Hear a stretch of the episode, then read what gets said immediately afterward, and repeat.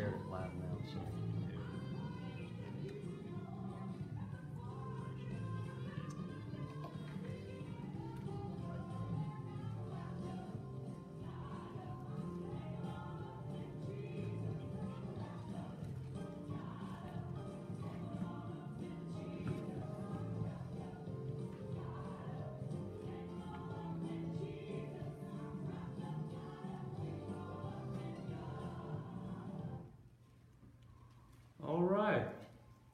Glad to have you with us tonight, Wednesday night service here in Yadkinville at Lakeside Church.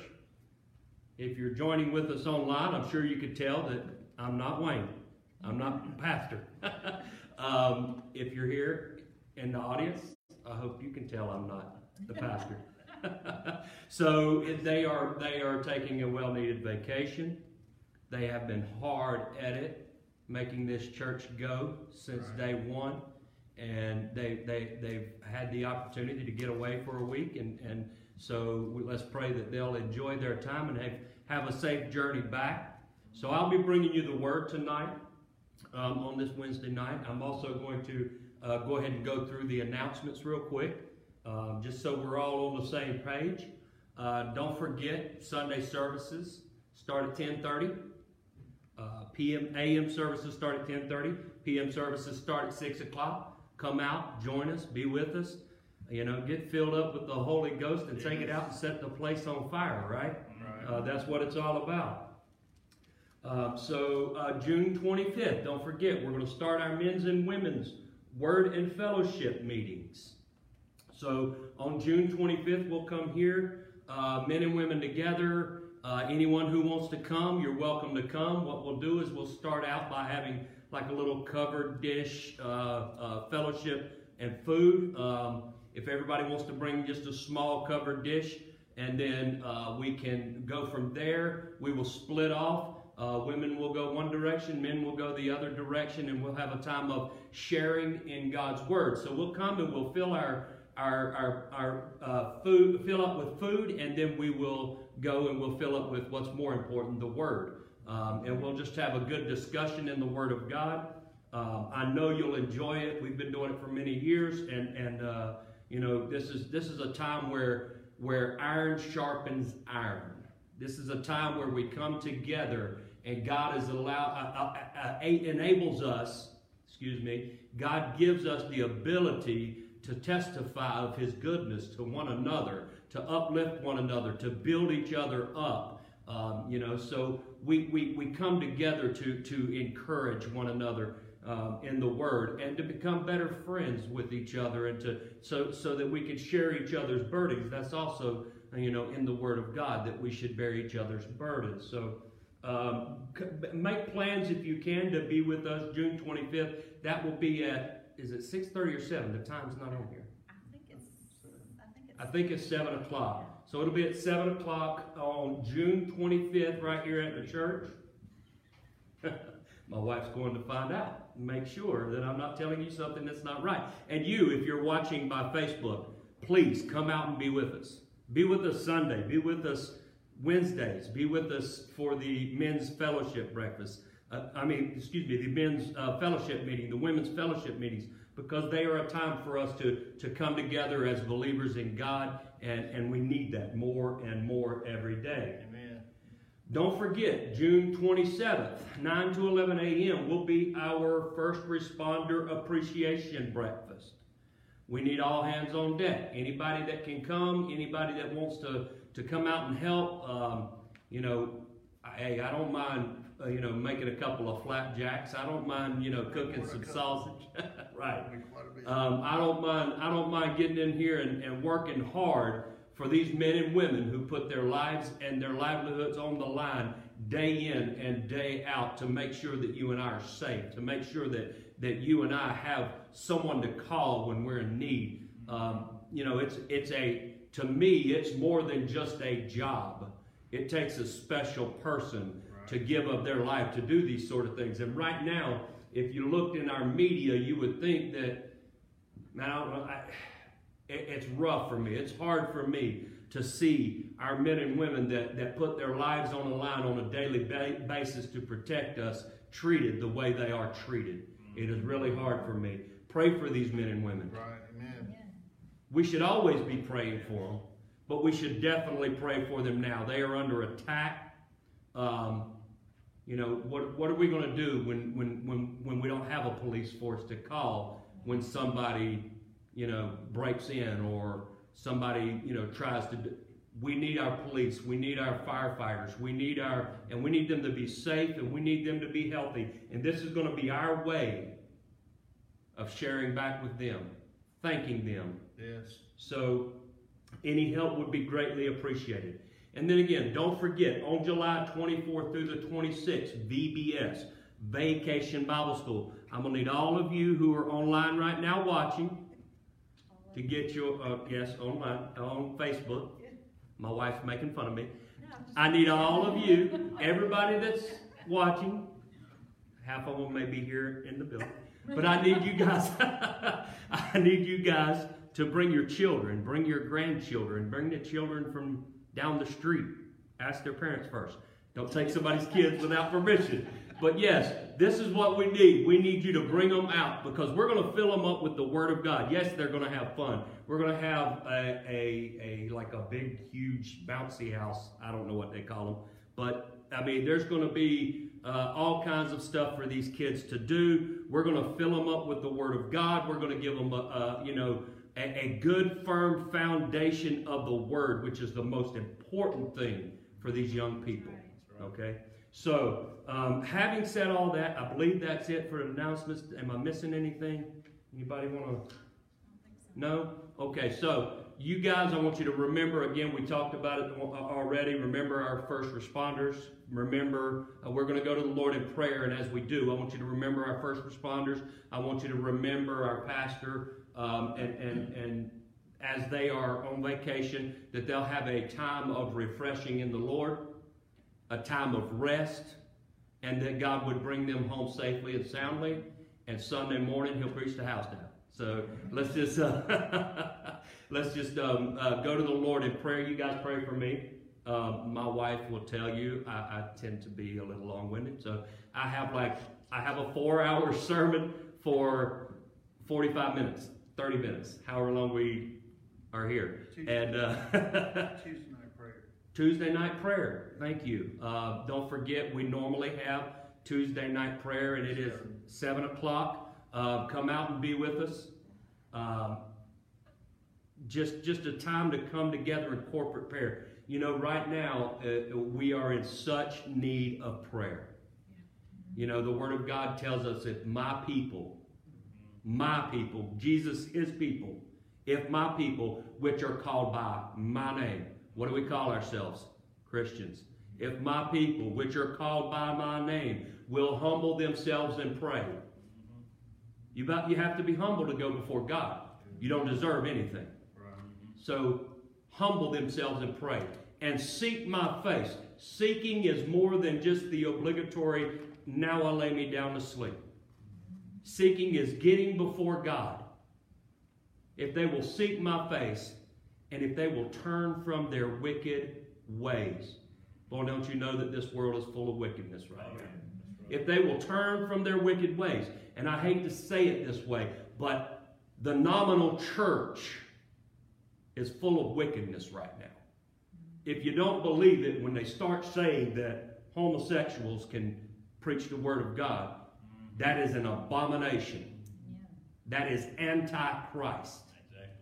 So if we will turn from our wicked ways, then will he hear from heaven? Will he forgive our sins? Which is what I need the most. Before I need anything else, I need my Savior to forgive me of my sins. So if we will turn from our wicked ways, then he will hear from heaven. He will forgive our sins, and he will heal our land.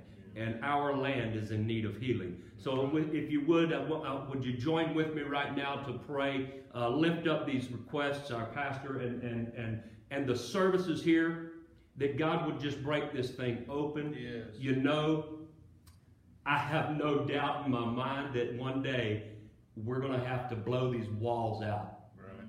Because there are going to be so many people in here hungry for the word of God. Glory. You see, in the last days, I will pour out of my spirit upon all flesh. Amen. You see, when that pouring begins, when he starts to pour out of his spirit upon the people, you know, where there's a fire, people come to watch, right?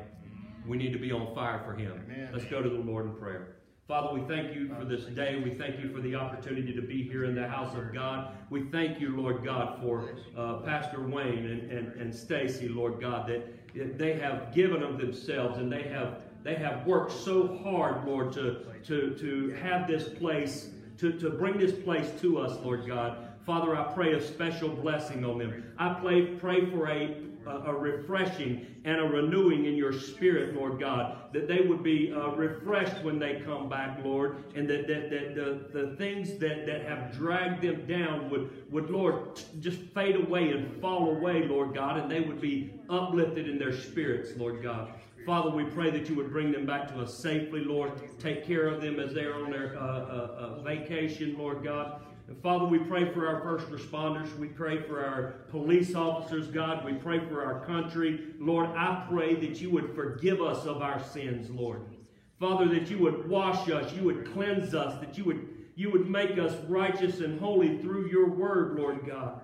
Father, that we might live according to your will and according to your purpose, and that this land could be healed, Lord. This land could be healed from racism, from hate, Lord God, on all sides. And Father, that people would understand, Lord God, what is needful in this last day, and that is the unity of the Holy Spirit and not the division of colors and places of where we live and all of these things, God. We don't need any of that. What we need is we need to be brothers and sisters in Christ. This country needs you, Lord. This country needs you now more than it has ever needed you. And we pray for our leaders, Lord God. We pray for President Trump. We pray for the men and women, Lord, who are fighting the battle on the front line in our government, Lord God. We pray for our the people who represent us, Lord God. I pray, Lord, for salvation of the souls of the men and women that are evil in that Congress and that House as well, Lord God, that you would save their souls first and foremost, Lord God. And Father, again, help us to turn from our wicked ways. Lord, help us to live according to your purposes, Lord God. Now I ask that you would add your blessings to the word. Lord, you know that I am but flesh. I am weak. I am inept, Lord God. I'm not deserving of standing here behind your holy pulpit, Lord God, and bringing forth this word. But God, don't let them see me. Let them see the word of God. Let them see Jesus Christ. Let them see you, Lord God, in this word. We ask all things in the name of our Lord and our Savior, Jesus Christ. Amen. Amen. All right, if you want to turn with me for a moment, we're going to begin reading in the book of Ephesians, chapter 2. And I want to just start out by giving you just a little bit of a history about Ephesus, all right? Ephesus was the capital of the chief province of Asia. It was located about a mile from the Aegean Sea. This was a place that was completely enthroned in the Princess Diana worship, all right? So this place had a different type of god. They were pagans. They worshiped the Princess Diana. And they were considered to be a major hub in the Mediterranean era. Okay, so or area. And this place was so sacred that it became so big that even back then it had what is believed to be more than 250,000 people living in this area. That's a lot of people for that time frame, right? All right, so this is the Asia Minor area. Population, huge population. And Paul went there, and on his second missionary journey, he was there, and he stayed there for roughly 3 years. And he impacted this area so greatly. When Paul brought forth the word in this area, in the Ephesus area, so greatly that the men who used to make the trinkets, the craftsmen who made the little Diana statues to sell to these worshipers that would come, they began to lose so much money that they caused a riot against Paul to run him out of town. So much so that he was unable to return to Ephesus. He had them, the leaders of the church, in order to say his final farewells, he had the leader of the church travel about 30 miles outside of the city to meet him in order to give them his farewells. So this place was enthroned in pagan worship. They worshiped Diana. And that's not necessarily where we're going, but you'll see how it ties in, because I wanted to give you a little bit of background on what this area was and why it was what it was. You see, if we'll go to verse 1 in chapter 2, it says, and we're going to read verse 1 all the way through verse 10. Now, my wife will tell you, again, I tend to go overboard a little bit. If we get through verse 1, we'll be great. If we get to verse 10, I've been rushing. But I'm going to do my best to bring you the word of God that he has laid upon my heart. So it says, and you hath he quickened, who were dead in trespasses and sins, wherein in time past ye walked according to the course of this world, according to the prince of the power of the air, the spirit that now worketh in the children of disobedience, among whom also we all had our conversation in time past, in the lusts of our flesh, fulfilling the desires of the flesh and of the mind, and were by nature the children of wrath, even as others. But God, who was rich in mercy, yes, thank you, for his great love, wherewith he loved us, even when we were dead in sins, hath quickened us together with Christ. Yes, by grace ye are saved. And hath raised us up together, and made us to sit together in heavenly places in Christ Jesus, that in the ages to come he might show the exceeding riches of his grace in his kindness towards us through Christ Jesus. Verse 8, for by grace are ye saved through faith, and that not of yourselves, it is the gift of God, not of works, lest any man should boast.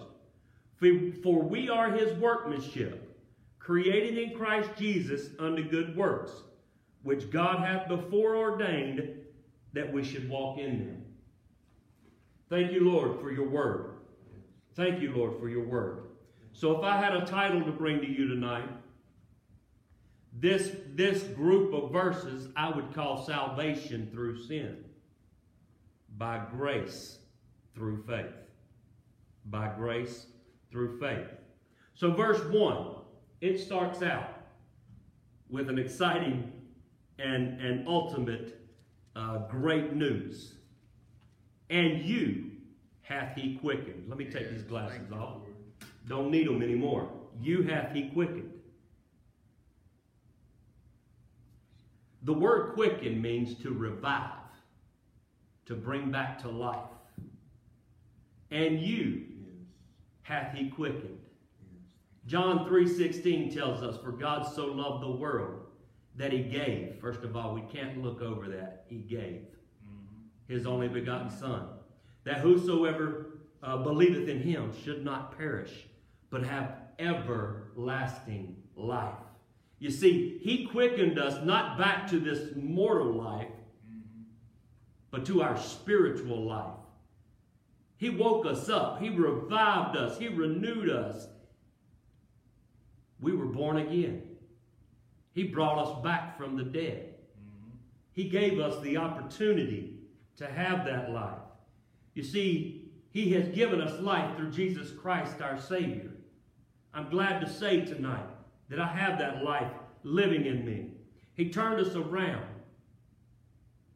He took us off that path that we were straying down, turned us around, and brought us back to where we needed to be. He was so good to us that he gave our feet a solid rock to stand on. You see, before Jesus in my life, I was standing on sinking sand. I was going under. I was unable to breathe. I was unable to live my life according to the way I thought it should go. But that's okay. The way I thought it should go was wrong. When he called me out, when he picked me up, when he placed my feet upon that rock, he gave me a new path to walk. Amen. And I'm trying every day to walk it.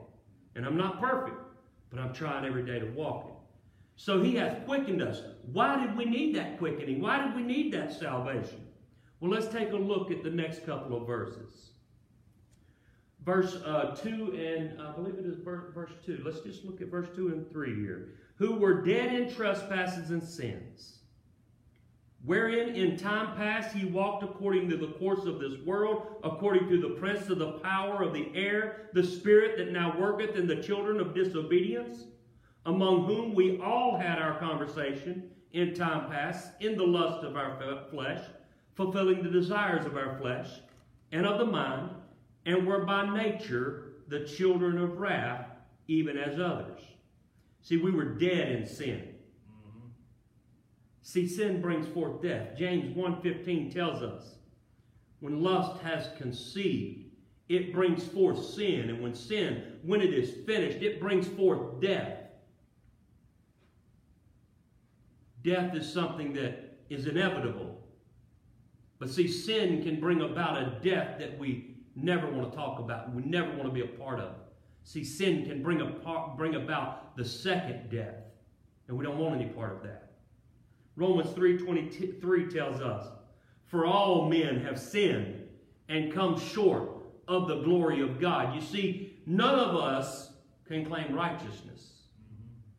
None of us can say we are perfect. None of us have been able to walk this life without sinning. You see? And sin, by its nature, brings death. You see, Adam, the first man, sinned in the garden. And when he sinned, he brought forth death. You see, before sin, I'll be honest with you, I've never read in the Bible how old he was when death entered into his life. Now, we know that after he sinned, there was a number given. But before he sinned, we don't know how long he was in the garden. Probably was a pretty long time. What was his job in the garden?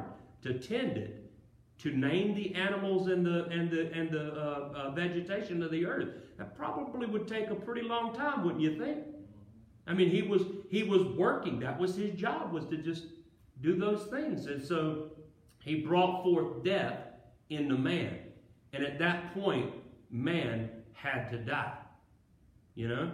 And so what we want is we want to die in Christ and be resurrected with Christ. Because dying without Christ is the second death. You see, none of us are exempt. The prince of the power of the air working all around us is ever working to destroy you and me. This is. Satan is trying his best to take us out. If he could, he would have taken you out long before you ever had the opportunity to become a Christian. Why? We are all sinful men. Until we accept Christ, we are sinful men.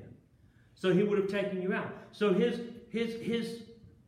ideology, his whole mission is to destroy God's creation.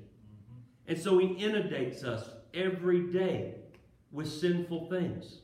He tries to bring out the lusts of the flesh in each and every person. And we all have them. We all have them. And Satan is constantly inundating us with things. You know, when we were kids, I'm a little old. I'm older now. When I was a kid, and we had 3 TV stations where we had to get the remote was me. Get up, turn the TV. So we got up and we turned the TV. We had rabbit ears on the TV. Yeah, we were poor. We didn't have cable when I was younger. So we had 3 channels, 3 TV stations, and so we would watch the Andy Griffith show. and things of that nature, and they were wholesome, and they were funny, and they were. And nowadays, if you turn on the TV, you can't watch it for more than 5 seconds without some sort of an ad with a homosexual in it. We're supposed to accept that, or with a half-dressed woman, or a half-dressed man, or some alcohol advertisement, or a show where there's promiscuity going on and people are living together, or people are just having casual relationships. You see, they want it to be normalized. They want it to be normalized. Sin is a normal thing in our lives now, because if you accept it, you're in trouble. We have to stand up against it. Right.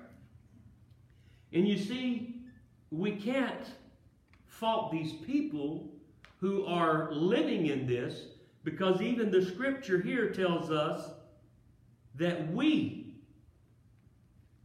had our conversation in that, even in time past. You see? We live in a society today where the governor of the state of North Carolina, Governor Cooper, said it was okay to still have abortions, and it was okay to go to liquor stores and get your liquor, but it wasn't okay to go to church. These things ought not to be. Right. Yeah. Our grandparents would be rolling over in their graves for us accepting this stuff.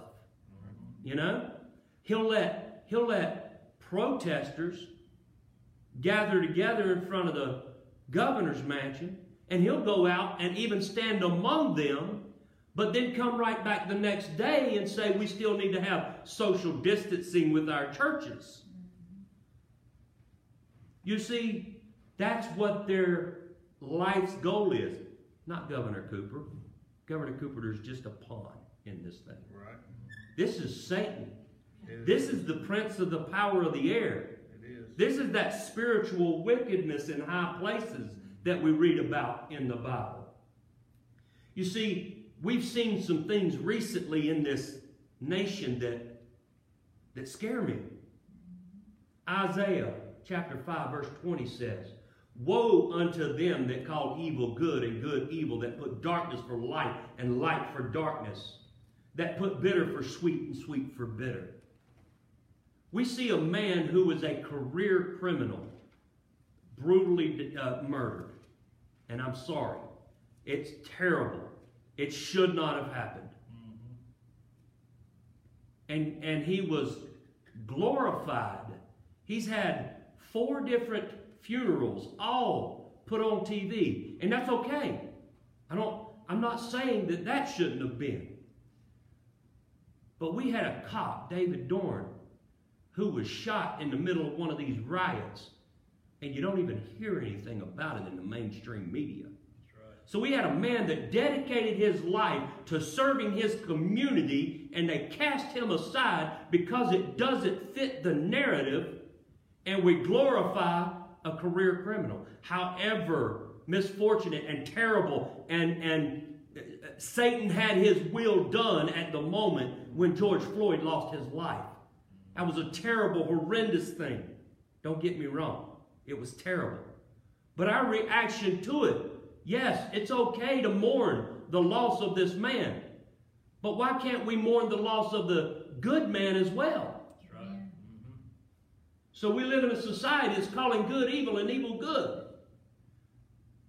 We live in a society that's putting darkness over light. You can go and get your alcohol and get your get drunk and these types of things, but you can't go and worship your God in your place of worship. You see, my Bible tells me not to forsake the assembling of ourselves together. I don't want to forsake that. Why? We just talked about that right before service. You guys should have been here. You would have heard it. Iron sharpens iron, right? Amen. Iron sharpens iron. We come together and we testify of the goodness and mercies of God and how He has brought us through. And when we do this, what happens? We are lifted up. Amen. 1 John 2:16 says, "For all that is in this world, is the lust of the flesh, the lust of the eyes, and the pride of life.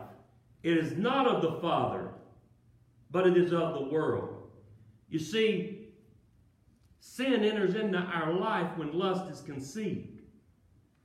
And they put these lustful things in front of us, make it look so good to go party on the beach drinking your Coronas, right? Right in the middle of the coronavirus. So we see these commercials where, or these TV shows where they glorify single parents. What happened to the sanctity of family? What happened to having a father and a mother? You need that as a child. But oh no, men are in this world throwaways. They don't need us. We're the skirt. You ever watch a TV show nowadays? You ever turn on the TV for just a few minutes? The dumbest man in the room is the dad. Every time. And they want you to believe that. Our flesh longs for the things that are not good, things that are not healthy, and are a detriment to us spiritually. Why? Why? Our flesh, hey, you eat a piece of candy, you want another piece, right? It is just that way. You have a piece of cake, you know, what happens normally is you get this little insulin spike, and then all of a sudden you want more cake and you want more candy. And so just like our body craves these types of things, right? It also craves those sinful things, the lust of the eyes, the lust of the flesh, and the pride of life. I don't need anybody. We hear that statement. I hear that statement, and I think, you don't know how far from the truth you are. I have slip-on shoes on. I need God to help me put those on. I'm just being honest. I get my feet up off the bed in the morning. I need Him to help me to get to the shower, to take my shower before I go to work. I need Him to open my eyes for me when I get out of bed or when I wake up in the morning. I don't want to do anything outside of His will. I'm just like anybody else. I make mistakes. I do dumb stuff. You know? I hit my fingers with hammers. That hurts. I do dumb stuff. It happens. But I need Him. I've said this many, many times. I've told people this many, many times. And they think it's funny. But, you know, I'm by trade, I'm a crane mechanic. And so what I do is I work on cranes for a living. So I go to these different manufacturing facilities. And every once in a while you run into what we call a ghost. And so they tell you, oh, you've got this problem going on. You know, you hit this button and it does this, and you can't replicate it, and you can't make it do it, and you can't trace that down, and you're stressed out, and you're frustrated, and you're like, why is this not working properly? And you know what I normally do? I just say, Father, I need your help. And by the end of the day, I usually get the problem solved. Sometimes I have to order parts, but God doesn't fail. Call upon Him. We have to call upon Him. Why? Well, Jesus told His disciples in Matthew chapter 26, verse 41. It says, watch and pray that you enter not into temptation. The spirit indeed is willing, but the flesh is weak. He was going into the garden to pray, and He's told His disciples, stay and pray. Wait with me and pray. You know, and He came back a little later, and they were asleep. But He said, pray that you enter not into temptation. The spirit is willing, but the flesh is weak. And He didn't mean weak as in it was inept. He meant weak as in it was always longing to do that which was wrong. In this instance, it wasn't necessarily wrong that they were tired and they wanted to rest, but the flesh was weak. They couldn't stay up and pray like He asked them to. We've all been there. How many times have you went to go read your Bible at night and you're like dozing off, you know? It happens. It is a constant battle to keep the flesh into subjection. Ephesians 6:12 says that, for we wrestle not against flesh and blood, but against principalities, against powers, against the rulers of the darkness of this world, against spiritual wickedness in high places. You see, Our fight as a Christian is a spiritual fight. We cannot beat Jesus into people. Our fight as a Christian is a spiritual fight. And too many of us are unarmed for that spiritual fight. Too many of us don't understand what it's really like. And it's hard. It's hard when you get down to pray. What normally happens when you get down to pray? Distractions. Yeah. Man, the phone rings, right? Oh, I got to take this call. Oh, the dog started barking. It needs to go outside. Oh, the kid's tugging on my skirt tail. They need something. You know, there's always something that happens when we get down to pray. Why is that? It is spiritual warfare. And when you get into that spiritual warfare, it's not always pleasant. You know, you've been in those, hopefully in those situations where you were praying until you just started to break forth in tears in prayer. Why? Because you're in a spiritual battle. God, I need you. I need your help. Help me, Lord. And your spirit is weeping and crying. And thank God that I have a Savior that gave His Spirit. And He said that He would help me in those times when I don't know what to pray. He will utter groanings that we cannot even understand. Praise God. Hallelujah. That's what I want. I want to pray until the Spirit takes over. When the Spirit takes over, He knows exactly what we have need of. And then it's not my will that's being done, but it's His will. That's right. Uh-huh. How does He lead us into His will? We have to give Him that time. We have to give Him that ability. I mean, that our abilities. We have to work for Him. Ephesians 6:11 tells us to put on the whole armor of God that you may be able to stand against the wiles of the devil. Again, so many Christians today are going into battle unarmed. Mm-hmm. We have churches that preach nothing but prosperity. My Bible tells me, I would that you all prosper and be in good health. But He says, even as your soul prospers. Mm-hmm. In other words, He wants our soul to prosper first, and then the rest of it will fall into place. You see, God doesn't want us to be miserable on this earth as well. He wants to bless us. But what happens most of the time when people start getting a blessing is they forget about God. They turn into that Laodicean church. We're rich. We're increased for goods. We have need of nothing. And He said, you're poor, you're blind, you're miserable, you're naked. I'm getting ahead of myself. Wicked is rampant in this world. And the scripture tells us in 1 Corinthians 6:11 that some of us were those people. Some of us were those people. You read verses 9 and 10 of the same chapter, and it tells us what kind of people they were.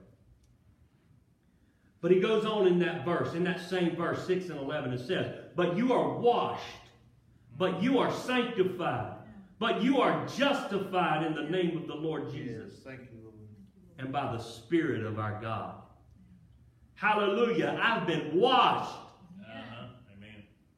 Nothing better than when I come home from a hard day's work. Listen. So I work on industrial cranes. I told you guys that. I do some work in your plant. Right. I've been in your plant several times to work on the cranes. And so we get up into the cranes, right? And they're 10, 20, 30 feet up in the air. Where do you think heat goes? Oh, yeah. All of these places are in metal buildings, right? And all that heat goes right up. And you can ask my wife. Some days I come home from work. I don't do much anymore because I'm a desk jockey now. I've moved into the office. I'm a manager now. I go out when I need to. But the fact is, those days, I spent 20 years almost doing this. And so, you know, I climb up on these cranes and I start working, and it's 110 degrees in the ceiling, and I'm pouring sweat out of my body, then I can put fluids back in. And I get home in the afternoon, and one of the first things I want to do is get in a shower and just let it wash me clean. So when I'm in a sinful world and I see the sin of this world and I see the things that try to destroy us on a daily basis, thank God that He has washed me. Uh-huh. Yeah. That's right. He has washed me, made me clean. We are sanctified. Thank you, God. He doesn't say we're in the process of being sanctified. He says we are sanctified. See, it's because there's nothing we can do to make it any better. It's all in Him. Yeah. Yeah. See, our righteousness is as filthy rags. Our righteousness is nothing. But we are sanctified through the blood of Christ. And so to say, I'm not yet sanctified means I'm not yet saved, because when I'm washed in the blood, I'm sanctified in that blood. Mm-hmm. Now, that doesn't mean a man can't go out and make a mistake or sin. Okay? But I don't have to, that's not, my job is not to sanctify myself. But you are justified. I went from on death row to being justified. Yeah. I'm washed, I'm sanctified, I'm justified in the name of the Lord Jesus Christ, yes, and by the Spirit of God. I don't know how people live without the Spirit of God. That's right. I don't know how they do it. You see, this world, if you look at this world on a daily basis, that's what's happened in our nation right now. This whole coronavirus thing, yeah, It's bad. People get sick. I understand it totally. But people watch the news 24 hours a day, and all they do is gain more and more fear into their life. Right. But my Bible tells me my God hath not given me a spirit of fear, but of power and of love and of a sound mind. Thank you, Jesus. You see, I don't know how people live without the Spirit. But He says, we are sanctified, we are washed, we are justified in the name, just the name of the Lord Jesus, and by the Spirit of God.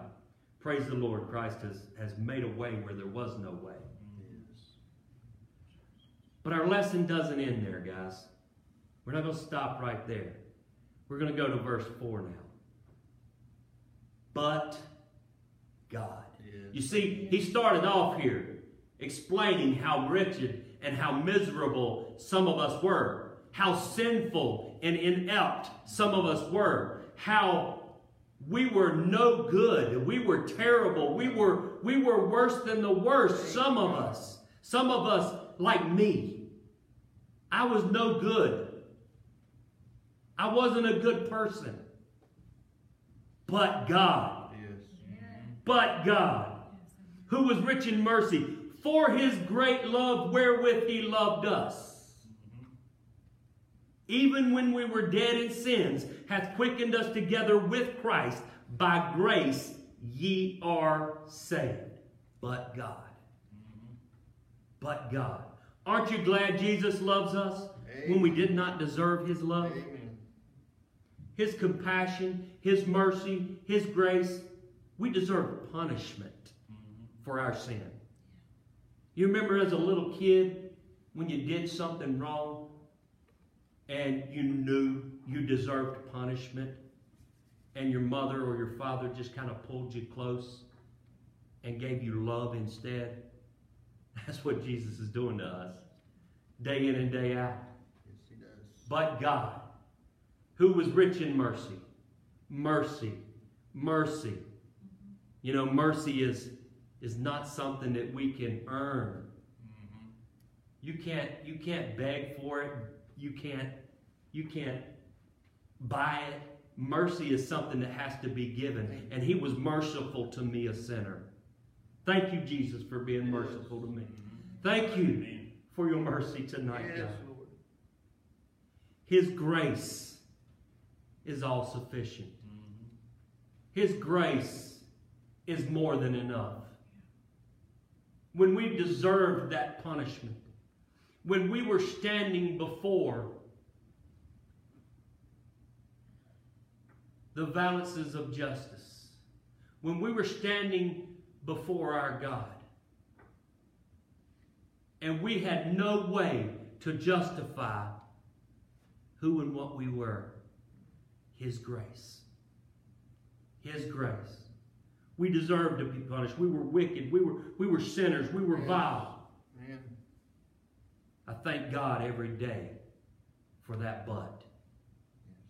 But God, who was rich in mercy.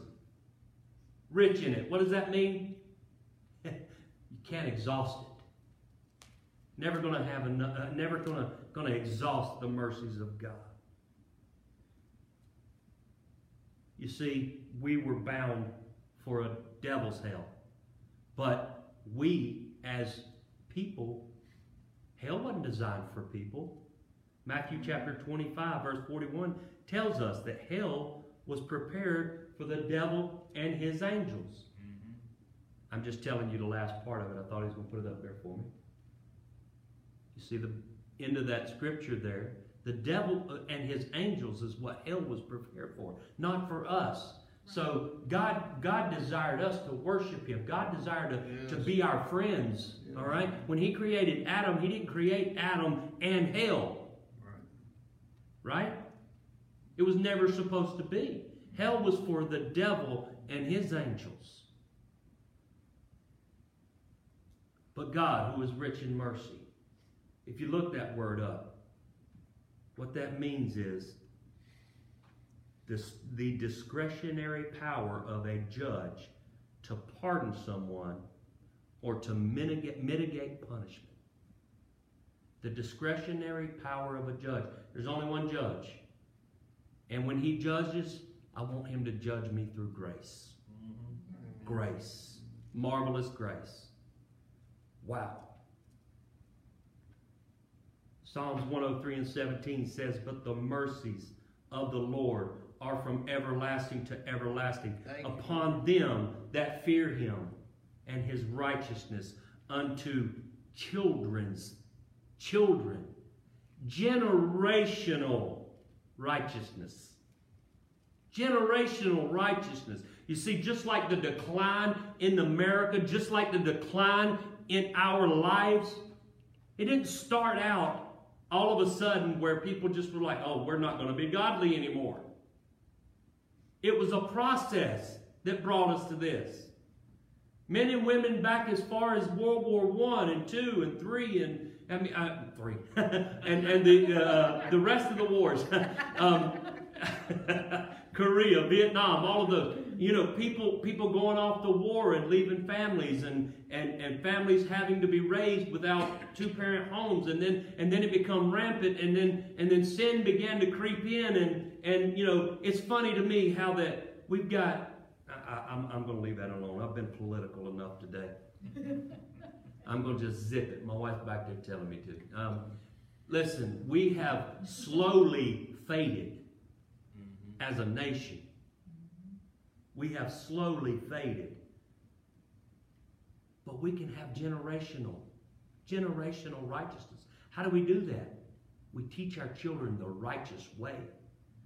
Train up a child in the way he should go, and when he is old, he will not depart from it.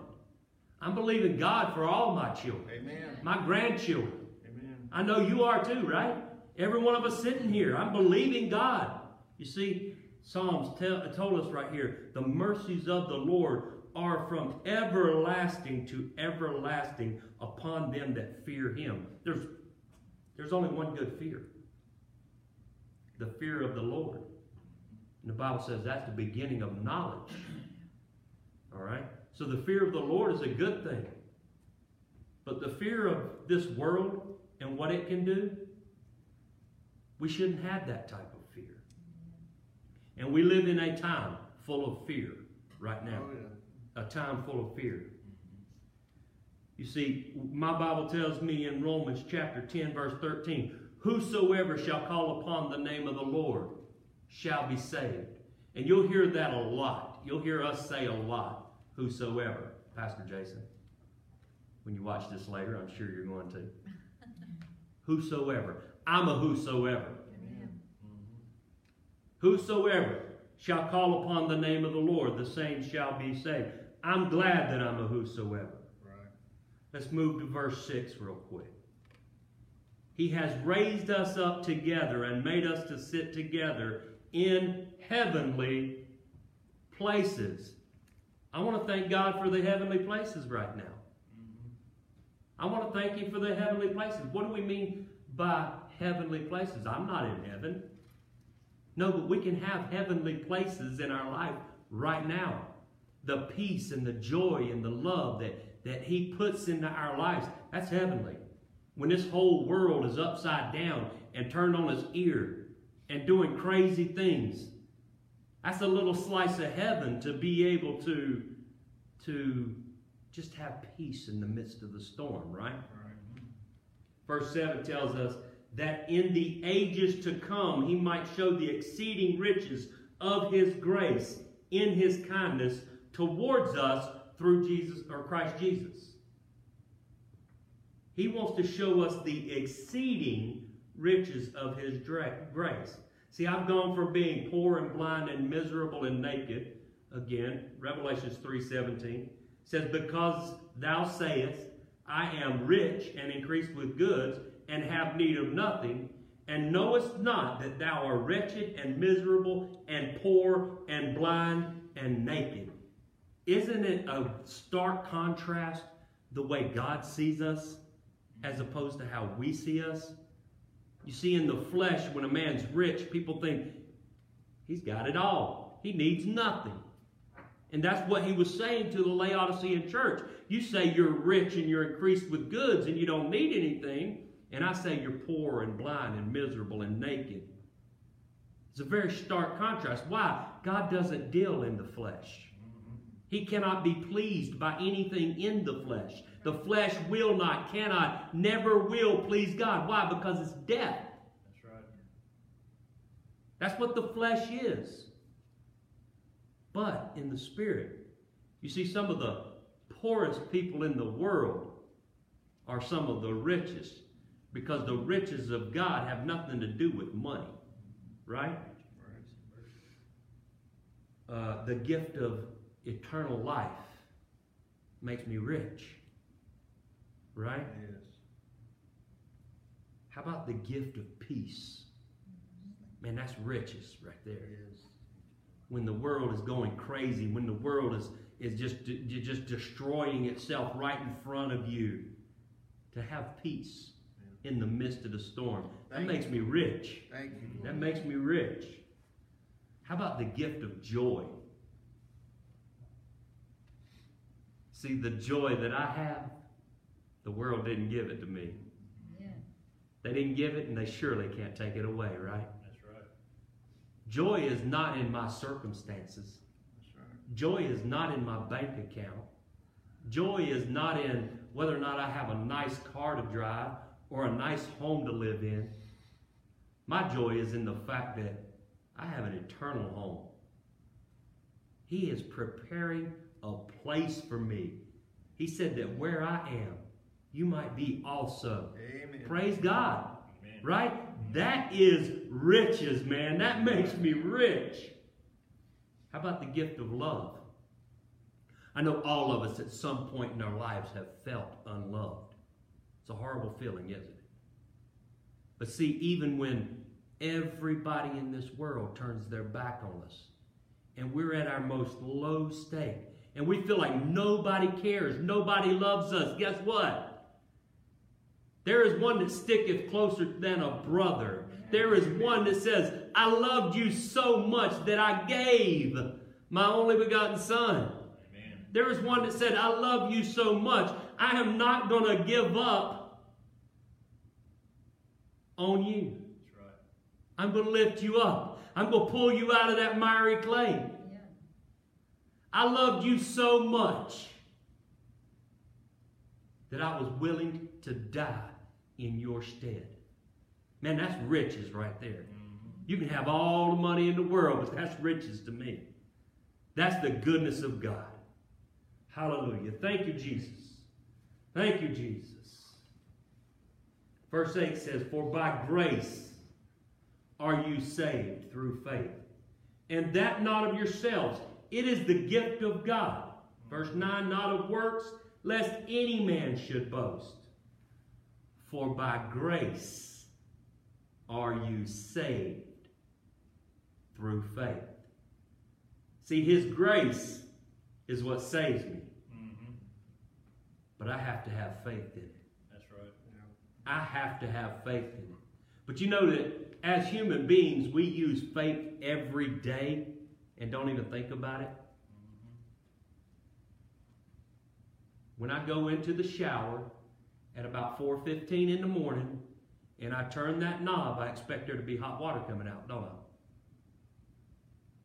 That's faith.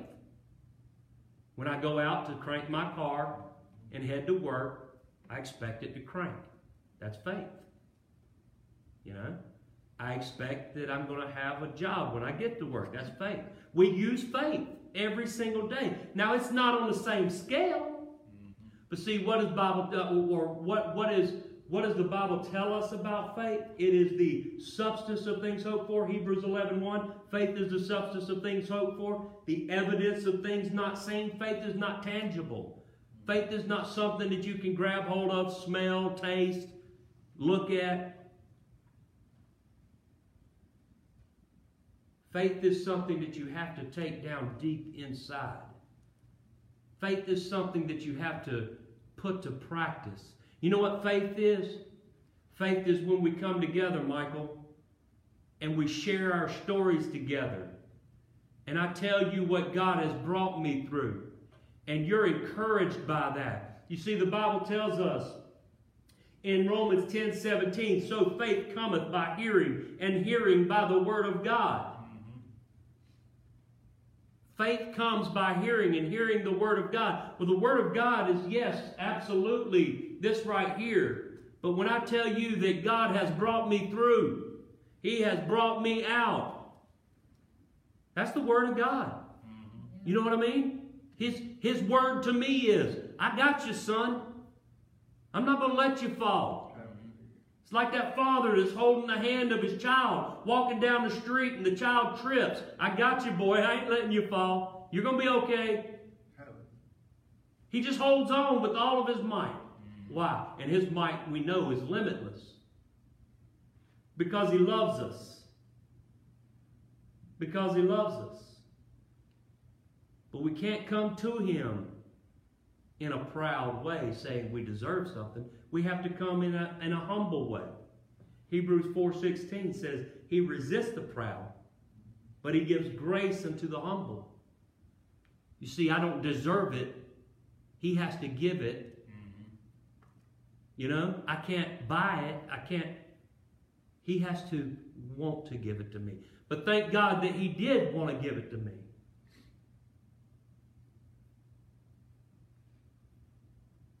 You see, we,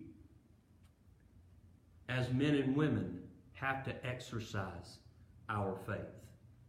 And coming together, let's just say in a meeting like this tonight, being able to share with one another, we increase each other's faith.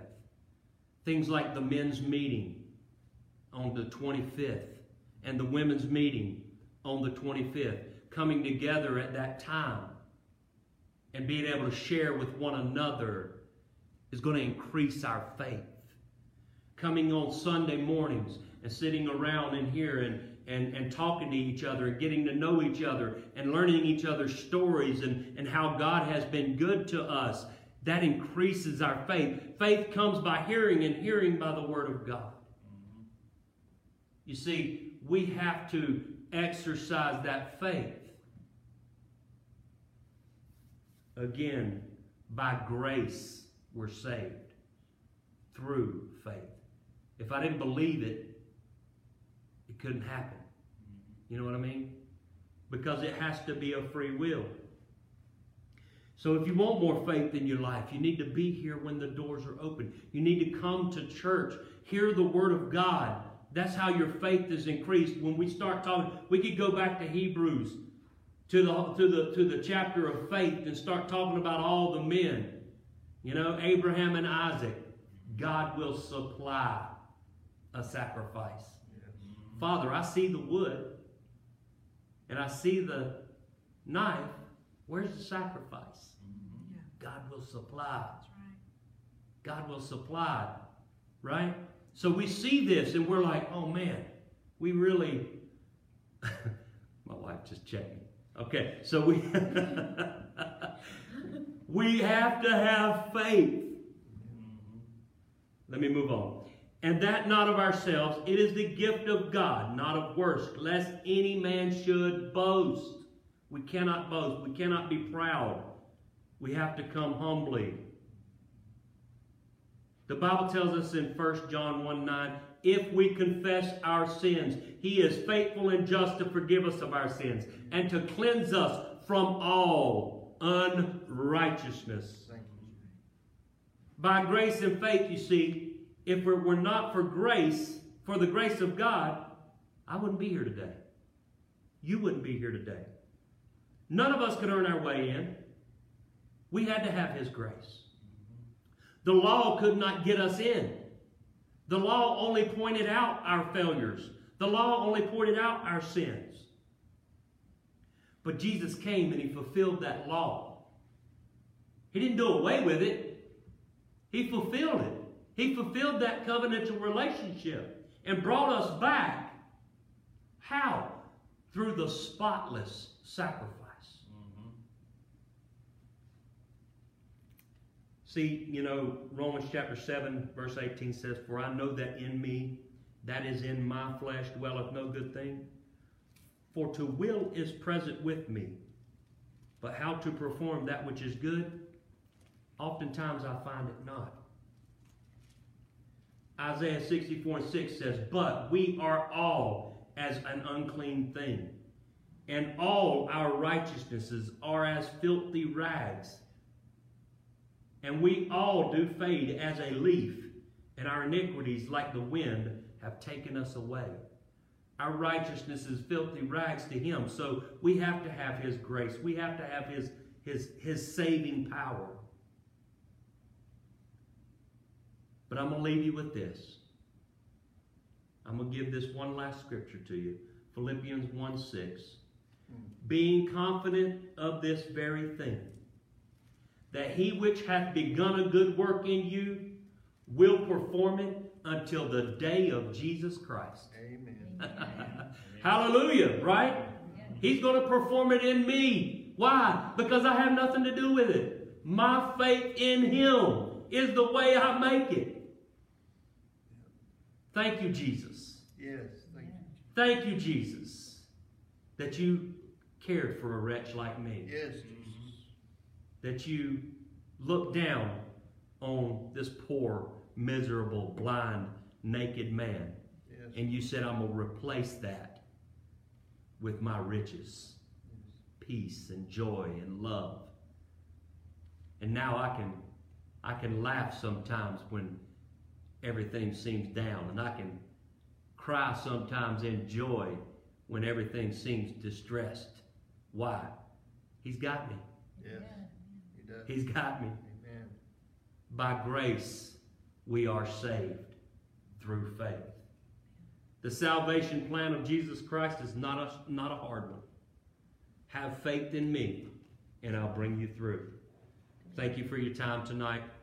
Thank you, guys. I appreciate you being online. Love you guys all. Hope to see you here soon, Sunday morning. 10:30. I started to say 6 o'clock. You're here at 6 o'clock on Sunday morning. We're not going to be here. 10:30 on Sunday morning. We are going to praise God, yes, in song. We're going to worship him, amen, in song. Amen. Pastor's going to bring the word to us. Our faith is going to be increased. And I expect the Holy Ghost to show up and do his work. Amen. Amen. Thank you, Lord. Thank you guys for your time.